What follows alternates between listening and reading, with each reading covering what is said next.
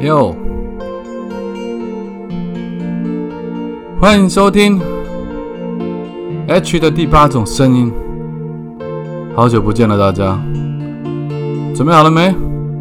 ？Go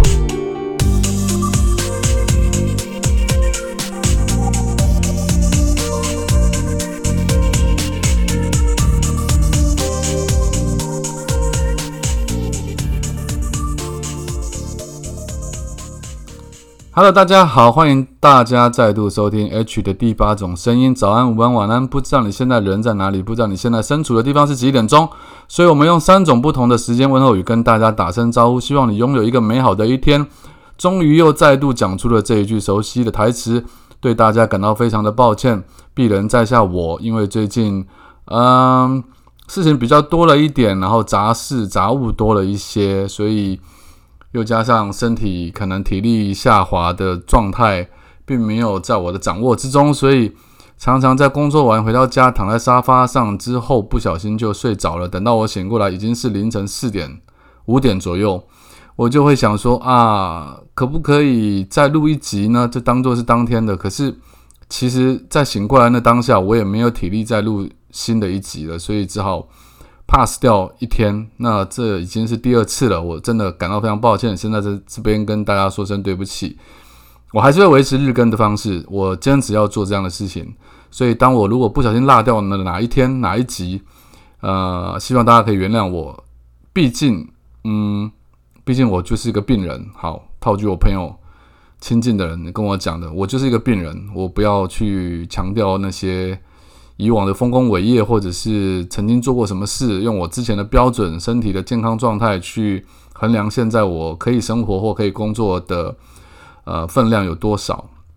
那提到这个，就会想到以前的事情，就是说，呃，到底一个人呢，什么时候会开始走下坡？其实我常遇过很多成功的人，包括老板，就最常见的当然就是讲商业上了。那健康当然也有最高潮嘛。就是什么样什么样的状况叫做顶点？你的人生可能一活有七十年左右、八十年左右、九十年左右，但是你的工作状态、你的金钱收入状态，或者你的身体健康状态，它有没有到达一个顶点之后，那个顶点可以维持多久？然后它到了什么时候会开始走下坡呢？没有人知道这件事。可是当一旦你发现，你要有一个觉悟啦，就是很多人没有这个觉悟，很多人会以为说，我现在很好，我现在很棒，我现在很聪明，我现在很有能力，我现在赚很多，因此我觉得我一辈子都可以维持这个状态，我一辈子都可以是站在高峰。但事实上，通常这都是幻觉。我最喜欢的一套某一套漫画里面提到这件事情，那套漫画叫做《胜负师传说》。修不西电视剧，它里面有一个叫阿佐田哲也阿萨达特子亚的一个角色，就是男主角。他是一个无所事事的年轻人，应该是在二战结束后吧，就是在日本还没有兴起的时候，很萧条的时候。但他的运气很好，所以他然后他脑筋非常聪明，于是他开始去学习打麻将，去职业赌场跟人家打麻将。因为他会赢钱，因为他脑筋很好，他会算这个逻辑，他可以，呃，胆量也很大，因此赌博对他来说算是赚钱的一条很好的一个途径。然而呢，他后来去了赌场几次之后，他开始输钱了。但输钱的原因是什么？他不知道，因为他发现他心中的那套理论在那个世界里面似乎行不通。他知道他的运很好，可是好像运很好，没多久之后，那个运就被别人压过去了。就是说，好像一坐上台桌上牌桌上，你可能可以拿到一手好牌，但是也许可以让你胡个前面几把，但是过了几巡之后、几轮之后、几圈之后，你就发现别人开始诶，好像运跑到他那边去了，然后从此之后那个运就再也回不来了。为了解决这个疑惑，他跑去拜了一个师傅。为什么呢？因为他发现了一个字，一个啊获胜的道理，就是。这些真正会赢赌局的人，他们靠的不是运，他们靠的是技术，也就是出签。这个出签当然它有很多种方法，在漫画里面，在原著的日文的原著里面都有写到。啊，我也从中学到了一些技术，但这不是重点啊，就是这这个老师，就是他的老师，他的师傅是个呃行走江湖多年的老郎中，老千啦，就是老千之中的算第一把高手。那他就跟他搭配，因为他们打麻将四个人嘛，如果你一个人出千，其实是很还是很容易输的，因为他们会有遇到空比，空比就是呃组合，如果两个人一对。他们一组，他们互相在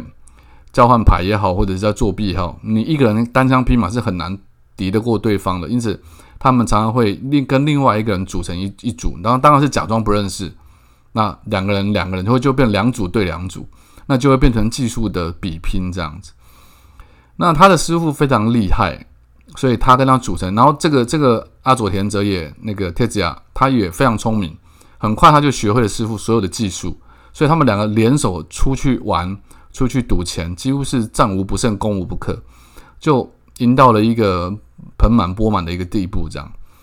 可是有一天，这个啊，我想起来，他的老师叫做房舟，房间的房，然后亚洲的洲。房舟就跟太子雅就跟泽野说：“啊，高潮并不是，就是顶点，并不是永远可以一直维持的。”但天子雅那时候还很年轻，他不懂这句话的意思。他认为说：“诶，我跟师傅，我跟房州师傅联手，我们可以就这样一路过关斩将，就是不会有遇到任何的阻碍或敌人打得倒他们的。只要他们联手，绝对是天下无敌。”那在那个时候呢，其实天子雅已经完全学会了所谓房州的出签的技术了，甚至就是水准已经跟老师不相上下了。那他们里面的技术最基本的一个。最基本、最基础的一招是掷骰子。他们的掷骰子不是说像我们看到电影里面在骰子里面灌什么水银啊、灌铅啊，然后让让骰子可以可以跑出所谓你要的数字，或者是好像有电动用什么磁力去吸附它，不是那样。他们是真正去练，就是比如说将三颗骰子放在手上，把哪个几个点数向上，当他们骰出去的时候，骰子会转几圈。那他们就会刚好落在某一个点数，为什么要这样呢？因为落在那个点数就会决定你要取牌的位置嘛。所以他们每个人可以叠的牌是自己手手前，就是面前那那一堆牌，四个人就是面前一个人面前各有一堆牌，所以你可以安排你的牌放在什么位置，你不可能去动别人面前那一堆牌，所以你只能动你自己面前那堆牌，所以你掷出去的数字会决定你拿牌的顺序。如果你可以让你的顺序刚好轮到你自己拿到你自己，呃，就是牌的那那那前面的这这这一道牌的话，你就可以拿到一手好牌，甚至你可以知道别人从你这边拿到什么样的牌，因为你可以记得住。所以掷骰子这件事情是基础中的基础。OK，那房州常常看着天空，他有时候抽着一根烟，他就会觉得说，好像 最近觉得不太对劲，他觉得他的顶点好像过了。到底要怎么看的顶点过了？于是有一次，太子雅就是泽野，他就跟师傅出房舟，他们就出去又出去打牌了。那房舟就一样，就是当庄的时候，把骰子嘿骰出去，要转三个圈之后，我记得好像点数应该是到五还是多少？五的话就是庄家嘛，庄家就是从庄家自己手前面前那个那那个台牌堆开始拿牌。结果他甩出去之后，有一颗骰子。多甩了一个，多甩多甩了一圈，多转了一圈，于是点数就不对了，就不是从他的前面开始拿牌，于是他们堆的那些牌就没有办法顺利的到他们手上，这这一切就打乱了，他没办法换牌了，他没办法用别的技术了，好，因此房州在那一次他甩出去甩的那一刹那，他就知道说，完了，他的高潮，他的最顶点的高潮已经走，已经过了，已经走下坡了。于是呢，那一场比赛，他们就陷入了低潮或陷入了下风。但是因为 t e z 亚就是男主角，他已经已经青出于蓝了啦，所以他在即便是呃没有成功的甩出点数的状态之下，他还是想出了很多方法去改变了牌的局势。那对他们来讲，就是真正打牌的方法是用力量去改变运气。你如果光凭运气是没有办法维持到。赢到最后的，你必你必须用那些技术，那些技术等到你赢了一把、赢了两把之后，运气慢慢就会从别人的身上开始，他们叫拿嘎嘞，就是流向，拿咖喱往你这边流的时候，运气到你身上来，这个时候你就算不做牌、不出老千，你也会开始大量的一直赢牌。那房州，也就是他的师傅，在那一次之后就退休了，就离开贴子雅。他说：“我们不要再空比了，我们不要再组合在一起去赢了，因为贴子雅你已经青出于蓝，你要去自己去走自己的路。”于是胜负师真正的传说开始，就是阿佐田、阿萨达、贴子雅，他开始走出了自己的人生的道路。然后后面遇到很多很多各种不同的敌人，然后他都一一的将他们打败，这样子。那为什么要讲这个故事？是，你真的不知道你什么时候是高潮。这边是想要提醒很多，呃，目前的你可能活得非常易得自满，就是你可能过得非常富裕，你可能过得你觉得人生非常幸福，你可能刚结婚，你可能刚生小孩，你可能刚升官，你可能刚获得一大笔钱，你可能会觉得啊，人生就是这么这么样的好好的走下去，但不是，绝对不是那么一回事。你永远都要有居安思危，你都永远都要有想象着哪一天你的骰子掷出不是你要的那个数字时，你就要你就要意识到说，事情已经开始偏了，事情的走向已经开始不是朝你原本可以掌控的方向去走了。拿嘎嘞，你的流向已经跑去别的地方去，而不是照着你这边走了。像我自己，我常常在测试这件事，比如说年轻的时候你在阿贵网站，你当上了创意总监。啊，是不是顶点了呢？不，我还可以往下走。哦，我又去当了数位杂志的总监，我又到了大陆去出差了一年，我又开了影视公司，我当了总经理，我又把年营业营业额做得很漂亮。那当了影视公司的老板的时候，你你那时候怀抱着很多梦想，因为我梦想着可以把这个牌子做成一个世界级的品牌。那时候看起来的确有那个 potential，就是有这个潜力在，但。在这个时候，我又更上一层楼，是我又变成了畅销书的作家哦，这个博客来畅销书的冠军，然后我就变成双料冠军。我的双料冠军是说，我在人生的道路上，我不但买房，我不但拥有公司，我不但呃拥有名气，然后我也有很高的营业额，然后我经营的品牌也是受年轻女生所欢迎的。我觉得一切都很顺利，我甚至认为我会一路走到老，都是这样好的命。我甚至我还记得一次一件事，我跟我前妻那时候她还还在当经纪人吧，我跟我前妻见面，然后就是一群人朋友的聚会，然后前妻就看到我现在做的，诶，易德就是很意气风发这样，我就在回程的路上，我就跟他说，没关系啦，以后有什么状况，反正这辈子我会我会负责你们。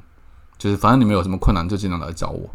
我当时讲的是非常出自真心，就是我觉得我会成功一辈子，我觉得我人生不会再有任何的问题会会导致我走下坡。OK，但事情就是这么莫名其妙的就来喽，然后就发生了我所谓人生中比较莫名其妙的事情，就是我的公司被拿走啦，我的前女友开始做了一些伤害我的事情，或者是。想要从我这边获得更多、更多、更多利益的事情，然后把我踢开。那我也觉得说，是不是我的人生就这样往下走了？当初，当初我还没有认为那就叫低潮，我觉得那只是一个跌倒。低潮跟跌倒听起来是有单压的这个啊押韵，但实际上它是完全不同的两种概念。低潮是一路往下滑，跌倒是你摔了一跤之后，你立刻站起来，你还是站在原位。很多人分不清楚，很多人会一直以为说他只是跌倒，可是他其实不知道，他在跌倒的同时，他已经同时间在往下滚了，他一直往下在沉沦，他的人生的运势已经走了，他的气数可能慢慢慢慢已经消逝了，他有可能没有办法再回到最高点，那该怎么办？可是事实上，我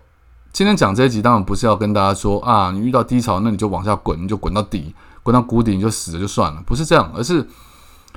我觉得跌了一跤或者是往下滑两两件事情，虽然你要分得很清楚之余，是要让你知道是，你不要认为你只是跌了一跤，一旦你发现你已经开始往下走下坡，你的人生健康、你的气数、你的工作、你的收入的时候，你不要认为说没关系，它还会再回来的，不，你不能这样想。你必须知道的是，我已经在走下坡了。那在这个时间点，你该怎么办？我必须付出比之前更多的努力，我必须节制比之前更多的欲望，我必须翻身，我必须做出可能开发出我之前没有过的能力，我才有可能走出另外一条路，回到另外一个高潮，回到另外一个山丘的顶点上。也许它没有办法像以前那么的高，但你如果不开出另外一条路的话，你不走到另外一个山坡上，就算那个山坡比之前的山坡低低那么一些，但至少它会止住你的往下滑的跌势，就有点像两个山坡，一个比较高，你原本在那边，你现在滚下来了，你如果不往另外一个方向爬的话，你就一路滚下底；你往另外一个方向爬，你有可能爬到另外一个比较低的山坡，甚至你有可能爬到一个更高的山坡。所以我是说，你要意识得到，说当你现在遇到人生中的挫折或失败时，你要将它当做是一时的跌倒，你就会一直自得意满的觉得啊，只是一时的跌倒。不，只要当你过了某一个年纪，你都要心里面存着一种未雨绸缪的危机感。